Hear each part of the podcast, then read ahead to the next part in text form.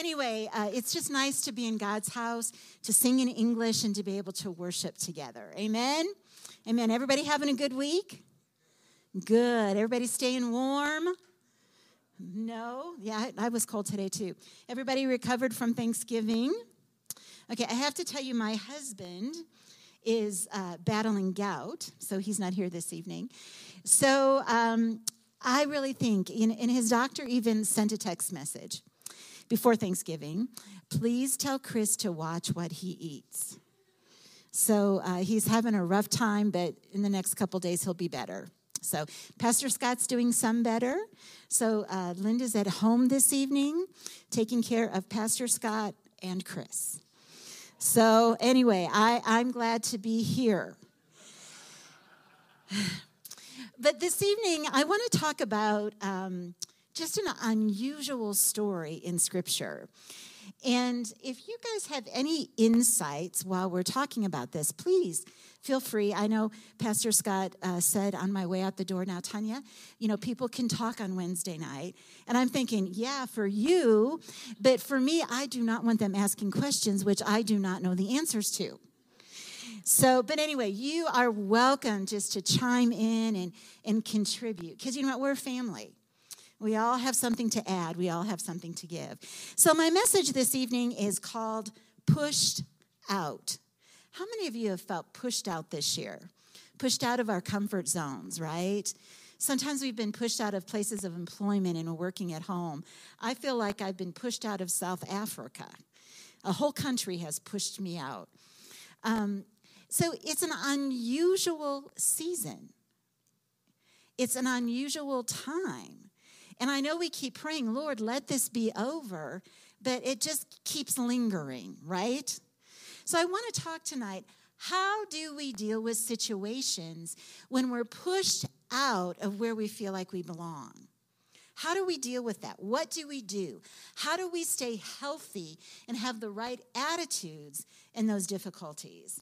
So, my message is based on the life of an interesting and not well known character in the Bible, and his name is Jephthah.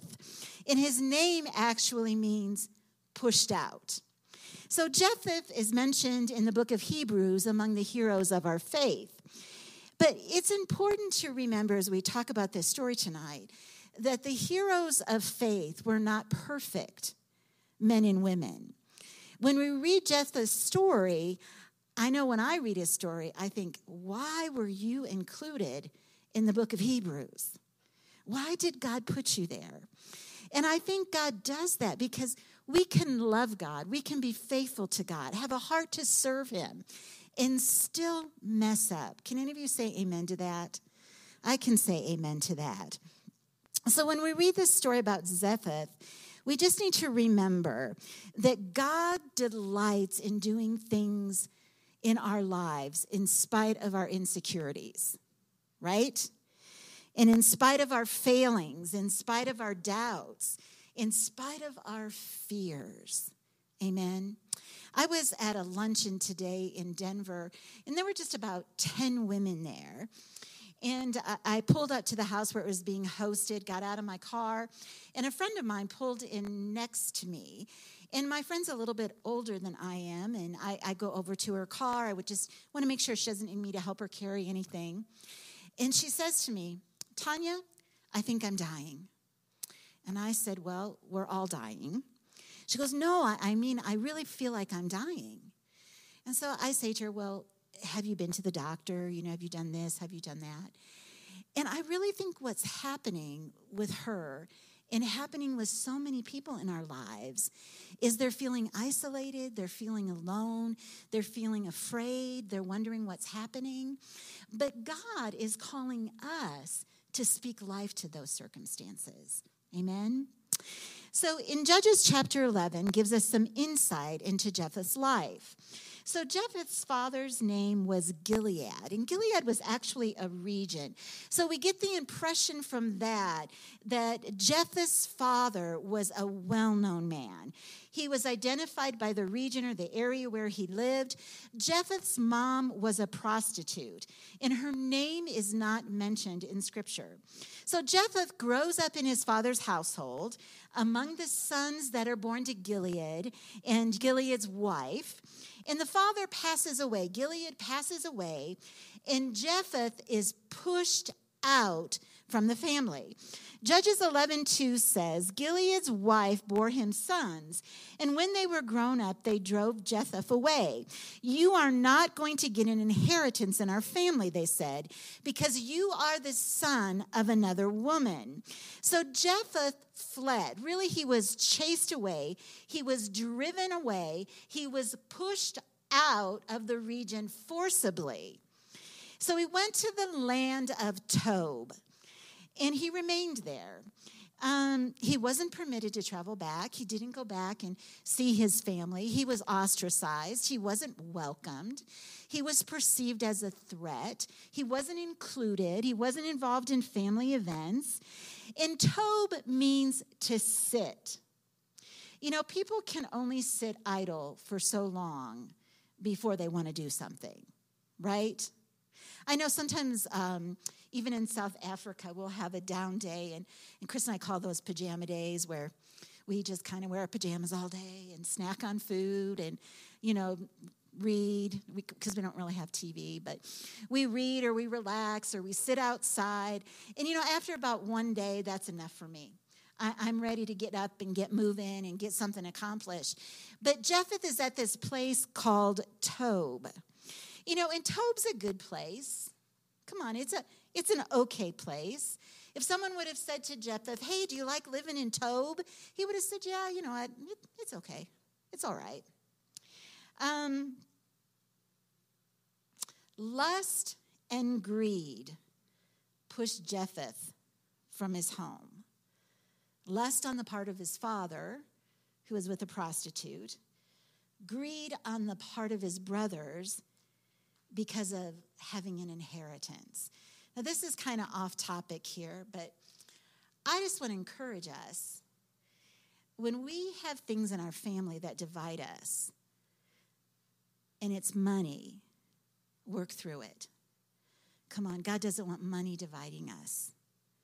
If you've got something going on in your family, when my mom passed away, there, there, there wasn't really a money issue, but m- my sister was the one who had taken care of my mom. And, and my brother and I wanted to honor her and, and show her respect. And, and we knew that sometimes when, when those things happen in families, when there's inheritances and money and houses, that those things, if we're not people of character and people of substance, if we're not people of prayer, those things can divide families. So while Jephthah is living in Tob and he's pushed out, he's banished to this place of idleness, but he refuses to be idle. And Jephthah becomes a mighty warrior. In a place of idleness, in a place that was just okay, he becomes a mighty warrior. Now, we could say about 2020, man, it, has been kind of a place of idleness, maybe if we've been at home a lot. Well, it's really not what I hoped for. Really not that great, but it's okay. And in those seasons, those are not seasons for us to have pajama days every day. Those are seasons for us to take a stand for God and begin to do something spiritually. In Judges 11:3, it says that a gang of scoundrels, I like that word, gathered around Jephthah and followed him. So when we read that, we think, okay, a gang of scoundrels. Well, let me define what that is. You know, when King David was on the run from Saul and he was hiding in a cave and men came to King David, this is the same word that's used for those men that came to King, D- King, ah, came, came to King David. The same word that's used to describe these men that came to Jephthah. So we know that God was giving Jephthah an army to raise up. He was bringing men in a place of idleness for him to disciple, for him to train, for him to equip, and to prepare to do something great for God. So Jephthah gathered himself those who were struggling, others who had been pushed out, and he taught them skills and modeled for them strength and courage. Amen. Who are we modeling strength and courage for? I want us to think about that a minute. What army are we building? Is God gathering people to us who are scoundrels? And if He is, we should be saying amen and be about the business of God's work.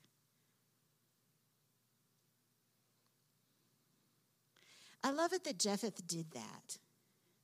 In his own rejection, he didn't reject someone else. In being pushed out himself, he didn't push away others that maybe weren't the gems of society. He recognized, I've been pushed out.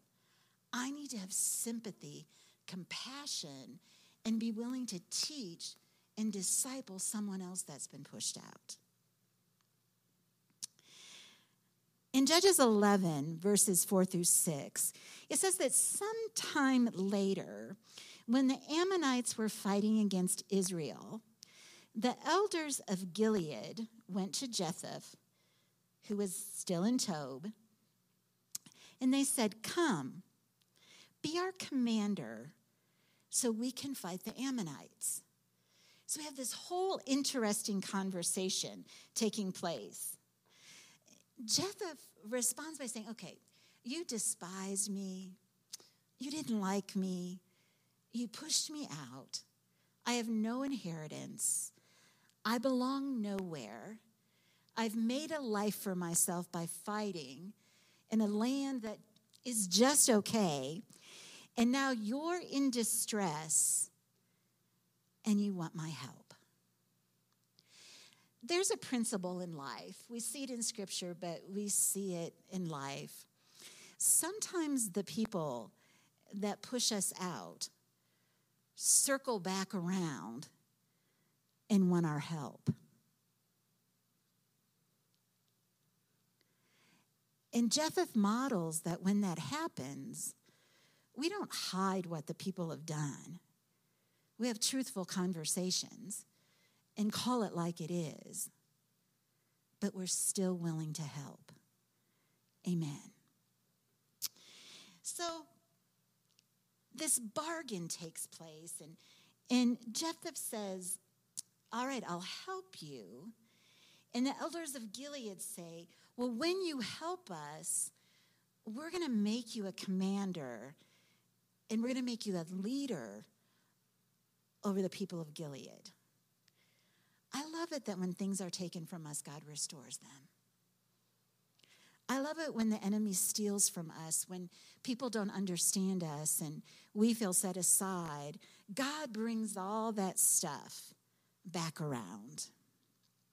So we see that Jephthah learned a great time in a great deal in his time in Tob.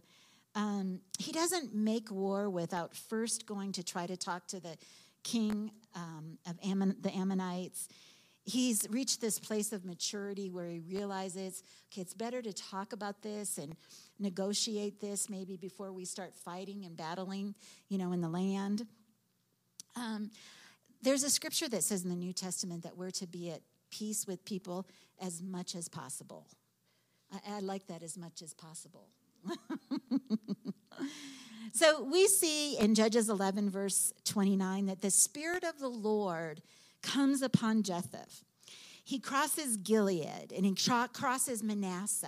And that's a rocky region. And then Manasseh is really a place of forgiveness, a place of forgetting. So we see that things are taking place in Jephthah's life. He's defending the nation. Things are taking place. He's growing. He's the things that were, were taken away from him, God's restoring, where he's been pushed out, he's now become a leader, and he's able to forget, and he's able to forgive, and he's moving on. And then he passes through a place called Mizpah, which means God watches over him. So all kinds of wonderful things are happening in Jephthah's life. Victory is at hand for this man personal victory from where he's come from, but also victory for Israel. It seems like everything is turning around. A friend of mine sent me a YouTube video. It's, it's been a while, ago, a while ago, and I don't remember the name of the man who sang this song, but it was so powerful. And some of the lyrics were, It won't always be like this. Things are turning around for me, turning around, turning around, turning around. It's not always going to be like this.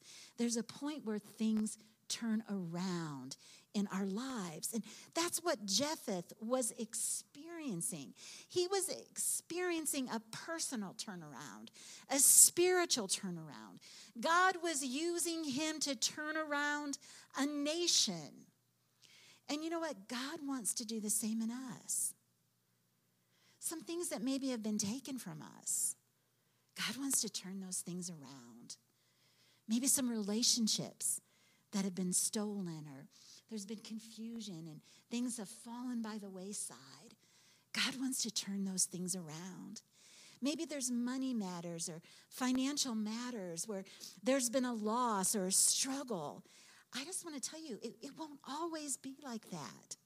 It's a season. God's going to turn it around. Maybe in our churches, sometimes we see struggles, and but God turns that around. He wants to do turnaround ministry in our life to make us impactful in our community and in our, in our world. Now, if the story stopped there, man, we could cheer and we could think, we understand why Jephthah is included in the book of Hebrews. If it just stopped there, we would think, man, wow, look where he came from. Look where God took him. Look what he's doing. But sometimes, in the midst of turnaround, I'm sorry I have to lick my finger because it's so dry my page.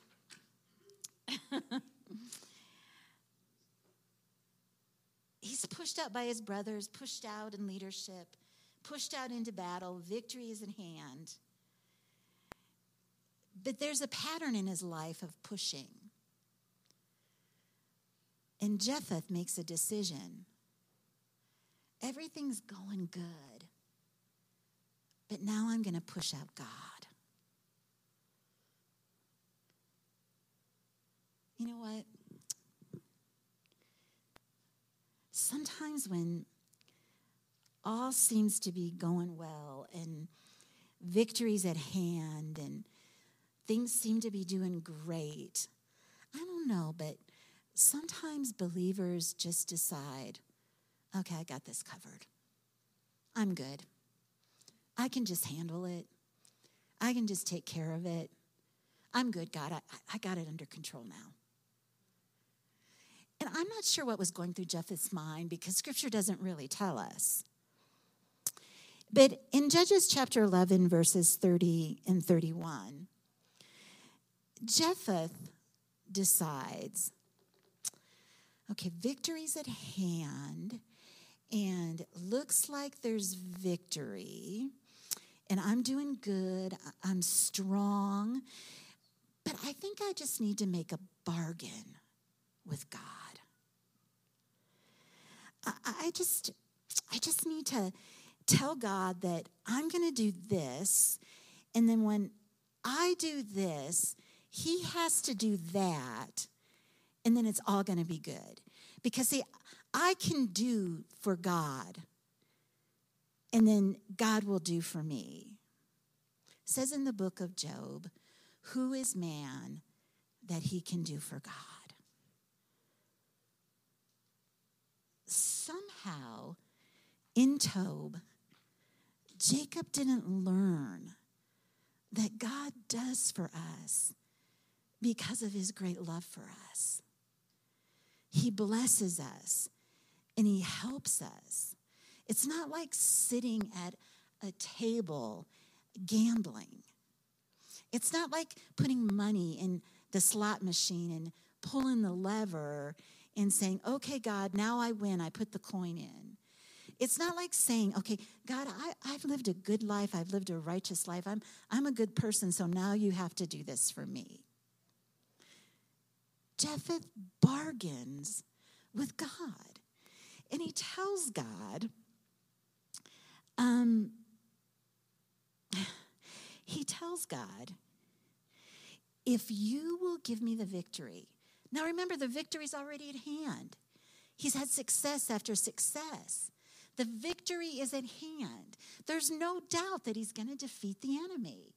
But Jephthah says to God, if you give me the victory, when I get back to my home, the first thing I see, I am going to sacrifice to you. Okay, now, you know, I didn't I didn't live in this era, and I have some understanding a little bit of Old Testament sacrifices. But if I was standing next to Jephthah, I would have said to him, This has got trouble written all over it. Come on. This has got trouble written all over it. I'm not sure you should be making a bargain with God.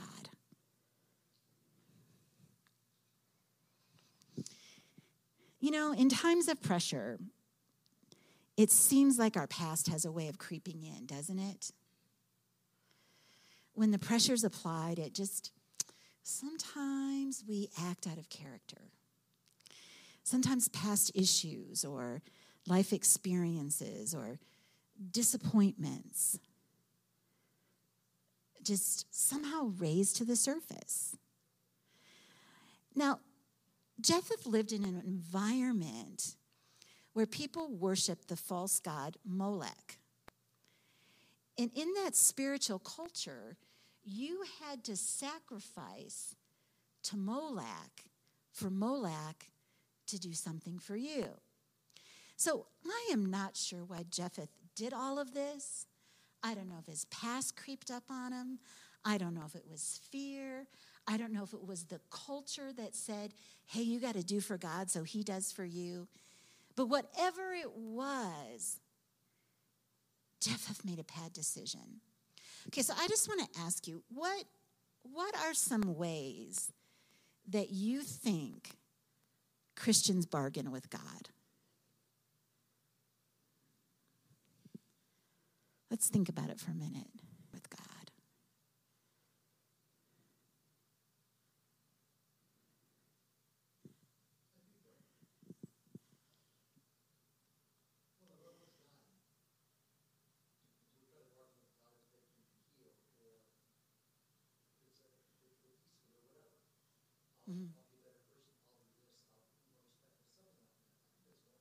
I think that's one way too. That's good. Yeah. Anyone else?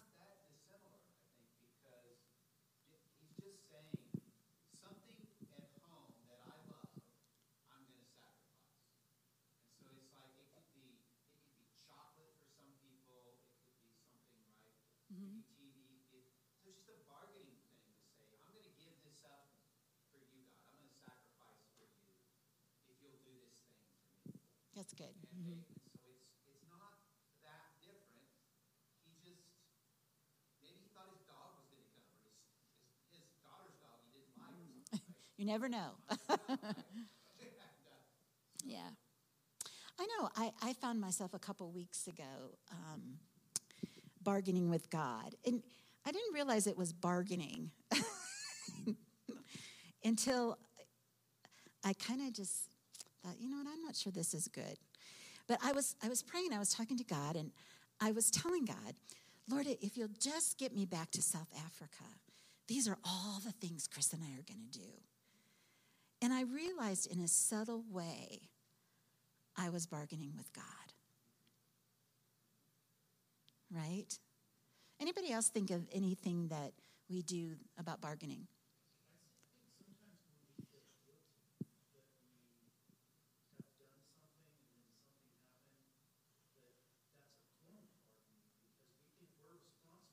Mm-hmm. That's very insightful. Yeah.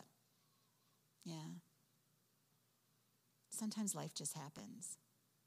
Okay, let's let's shift a little bit.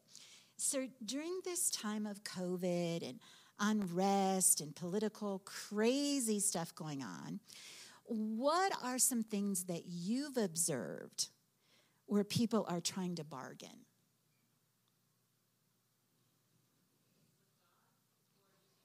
With God.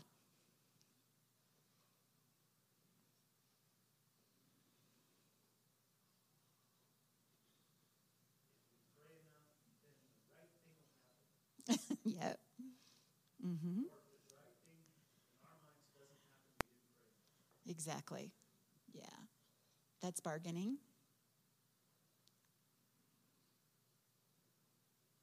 I bet there's some parents who've been bargaining with God about their children going to school. God, if you'll just deliver me from homeschool, I promise I'll be a better parent. Um, I, this happened a couple days ago, or a couple weeks ago. I was shopping in Hobby Lobby, and Chris had dropped me off. He was going to uh, some kind of sportsman store while I was at Hobby Lobby. So he dropped me off, not realizing that I was going to have to wait in line. So I'm waiting outside the store, and there are two women in front of me. And, and you know, you get women in a line or anybody in a line, and it's long, you start chatting. So I just say to the woman in front of me, Hey, how are you doing today? She goes, She begins to tell me I'm exhausted. She says, I'm a, I'm a PA. I've worked every day since March. She said, My husband's trying to work from home. We have three children at home. I haven't made a meal in months. Says, I just, I leave early, I get home late, I, am doing everything I can do.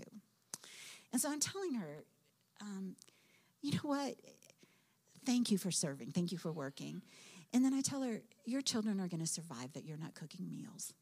They're going to make it through. She's using Grubhub or something. And I said, you know what? Hey, at least with that, you could get salad, you could get grilled meat. You're not giving them McDonald's every night. So a woman overhears our conversation and she says to the PA, Well, you know what? You should just be thankful you have a job. Okay, now, you know what?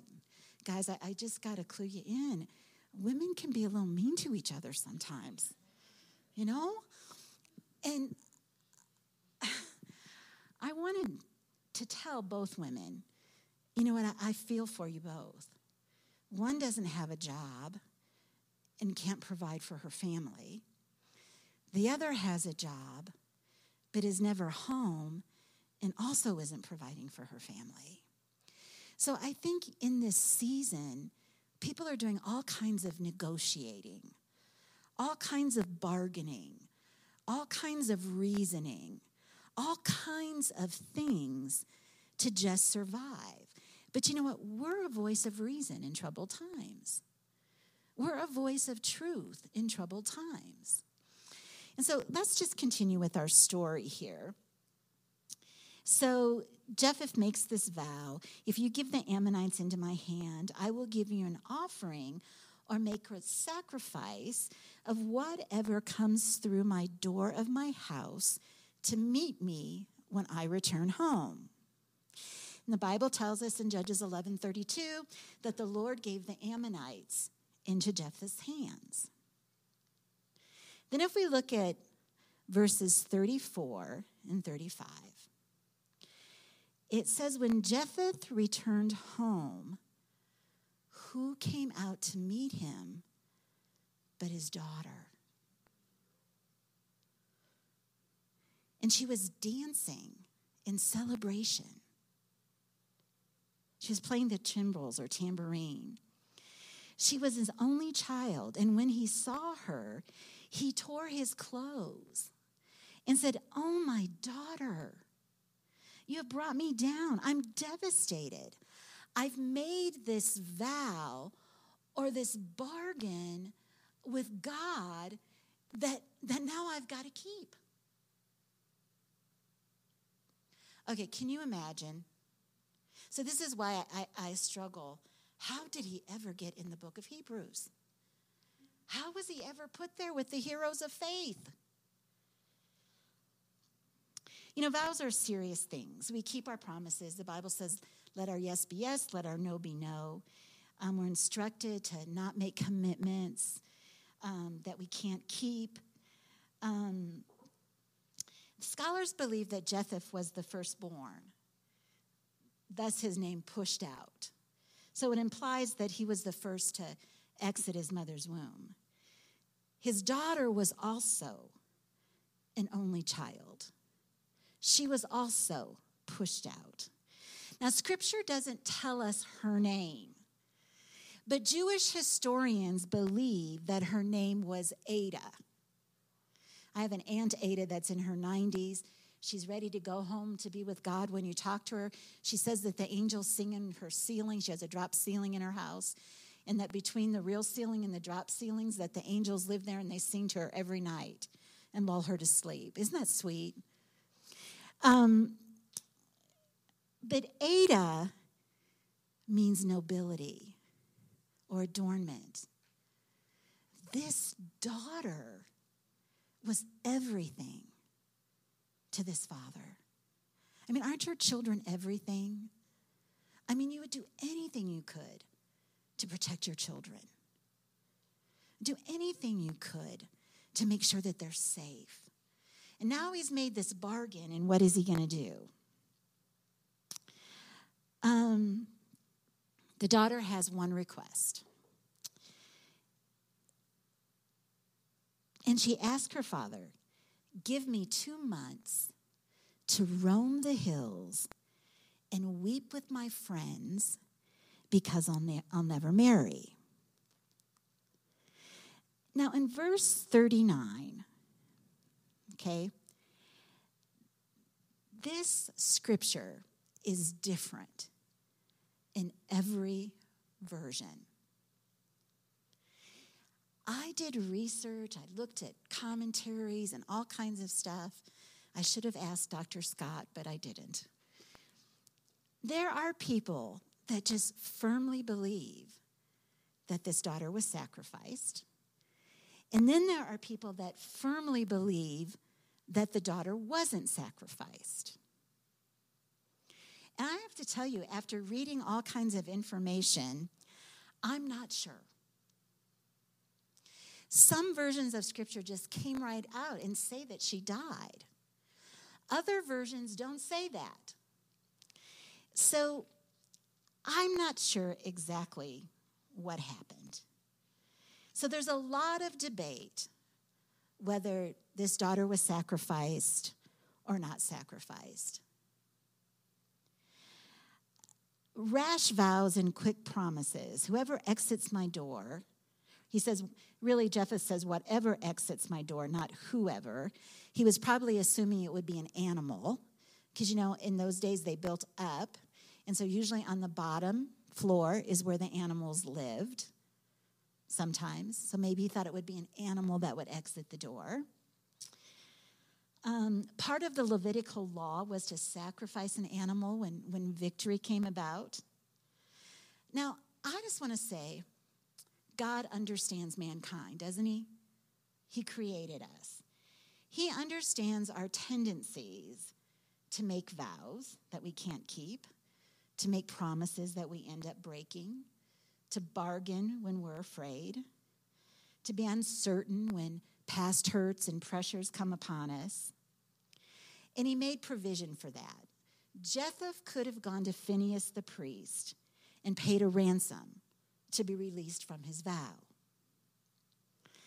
Vows that, ma- that are made that involve sin should never be honored. Does that make sense? If someone makes a promise, and to fulfill that promise, they have to sin, it shouldn't be honored. Chris and I were doing some flu shots, in one of the villages where we serve in South Africa.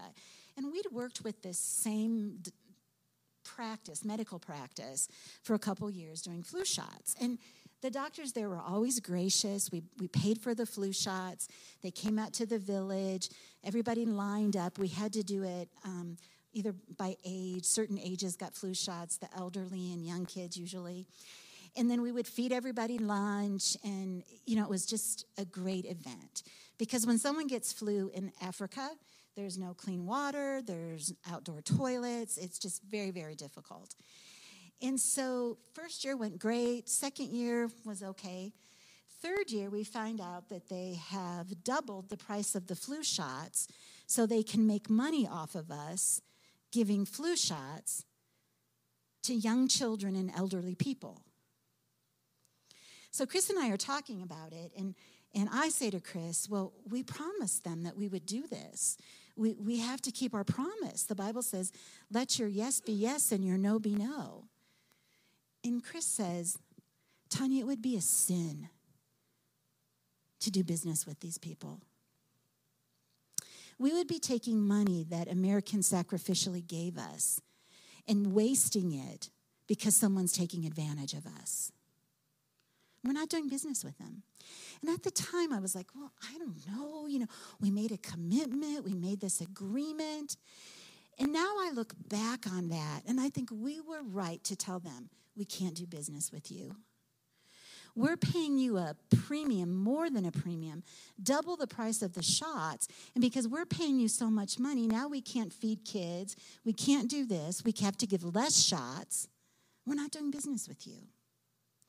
So when a promise is made and it becomes a sin issue, I don't believe we're obligated to keep that promise. And I also think that when we make a promise and we realize we've spoken in haste and done something we shouldn't do, we need to talk to God about it and ask God to release us from that promise. And if it's a promise we've made to someone else, we need to go to them and ask God to release us. Ask that person to release us, to set us free, to not keep us obligated. And I know that's hard to understand. We want to be people of our word. And Jephthah could have gone to the high priest and made it right. We have a high priest that we can go to and make things right. We have a place that we can go and say, I've messed up. I've bargained. I committed to pay a ransom for your blessings. Like, I did this so that you would do this, or I thought I was going to do this, so I said I would do this, and now I can't, and, and I'm stuck and I don't know what to do. We have someone that we can go to to help us with those issues. I'm not sure what happened to Ada. I'm not sure what happened to the daughter.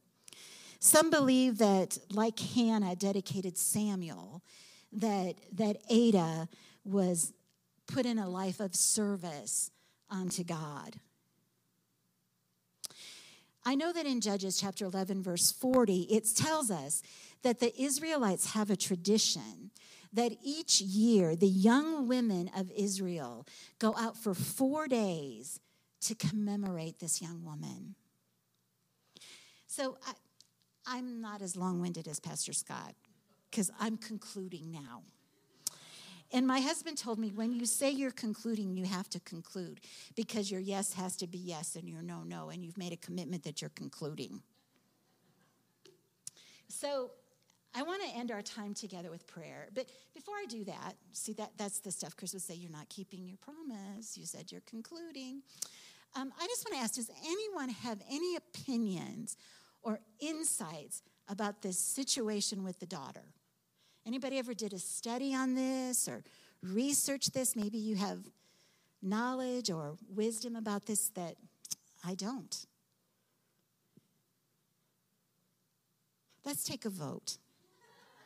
How many of you think that the daughter was killed? All righty. Okay. I was going to say maybe this is based on gender, but it's not. How many of you think that she wasn't? See, I'm kind of with, she wasn't, but maybe that's just my mercy. Huh? Yeah. like those Hallmark movies. Yeah. It's human sacrifice.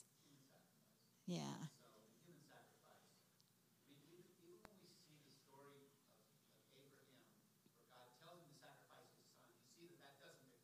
Mm-hmm. And really, this is the only time, other than the story with Abraham and Isaac, where which that didn't happen. This is the only time something like this is mentioned in Scripture that I'm aware of. Anybody else have an opinion about this?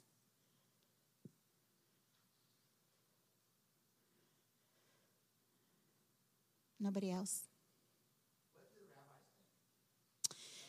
I did, and, and it's mixed with the rabbis too. Because a lot of times, just to get history and stuff, those are great resources, especially in the Old Testament. And, and they're all across, they're, they're, they're divided as well. So somebody else had their hand up over here.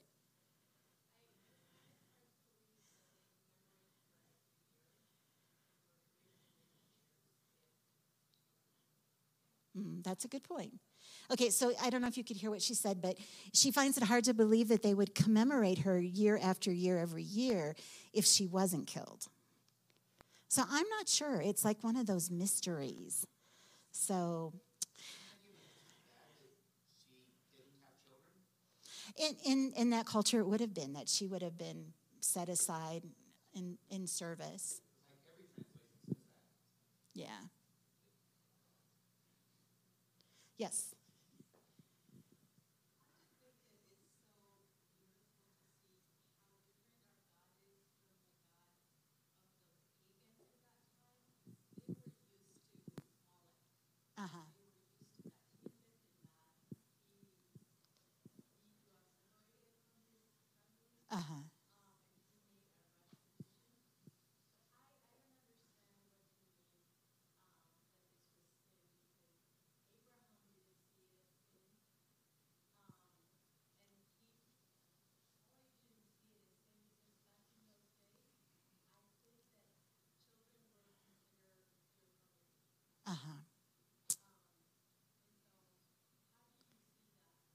Well, I think with Abraham, God spoke to Abraham as a lesson in faithfulness.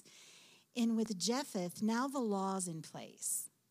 There's written law that prohibits the sacrifice of humans. And there's written law that if you make a vow or a promise, that you could go to the priest and get out of that vow and promise. So I think that with Jephthah, he lacked understanding about God. And um, so I think him making the promise was maybe part of the culture, him looking at culture, and maybe not looking at God. Does that make sense? So I don't know. Anybody else have any thoughts?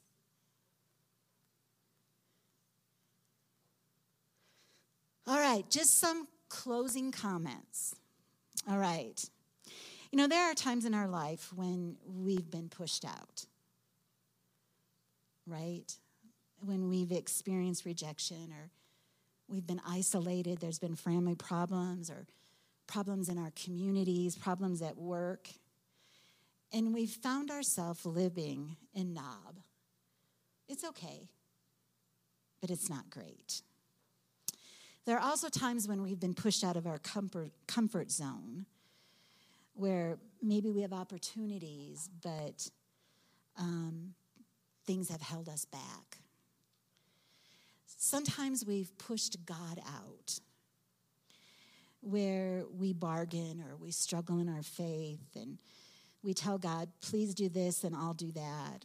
Or we think that we can earn our way out of trouble that we're facing.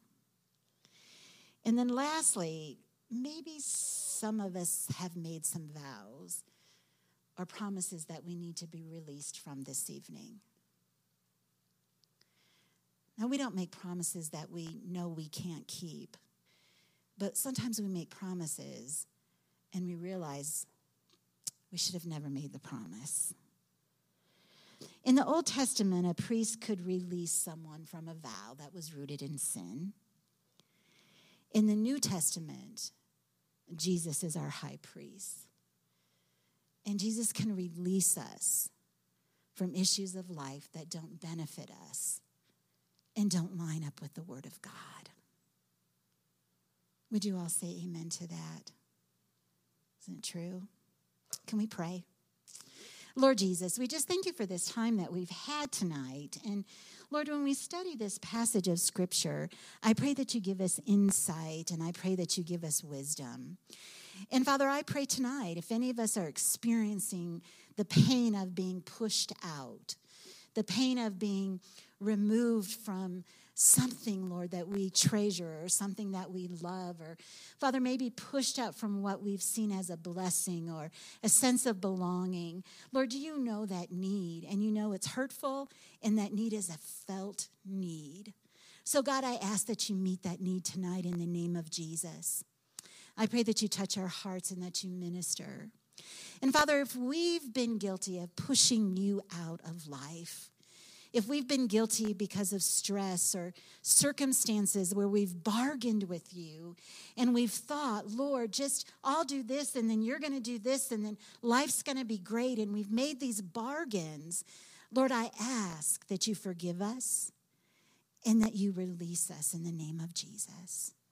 And Father, if we've made agreements with people that we never should have made, and we're bound to things that don't please you. And God, there's sin involved. Give us wisdom and give us direction. Lord, we thank you.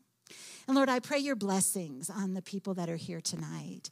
I pray that you work in their lives. You provide for every need they have. Whatever circumstances they're facing with jobs and with children and marriages and finances and extended families, Lord, I pray that you meet those needs in the name of Jesus. I ask that you shower your blessings down upon us. Father, help us to remember to worship you and praise you. Father, let your words of praise be on our lips all the day. Lord, we ask this all in your name. Amen. Amen. All right, well, I just want to thank you just for the privilege of standing before you. And I know this congregation is filled with people who could stand and speak and share the word of God. And so thank you for allowing me to do that. I appreciate it. So be blessed. Have a great evening. And I know Trisha's got an announcement.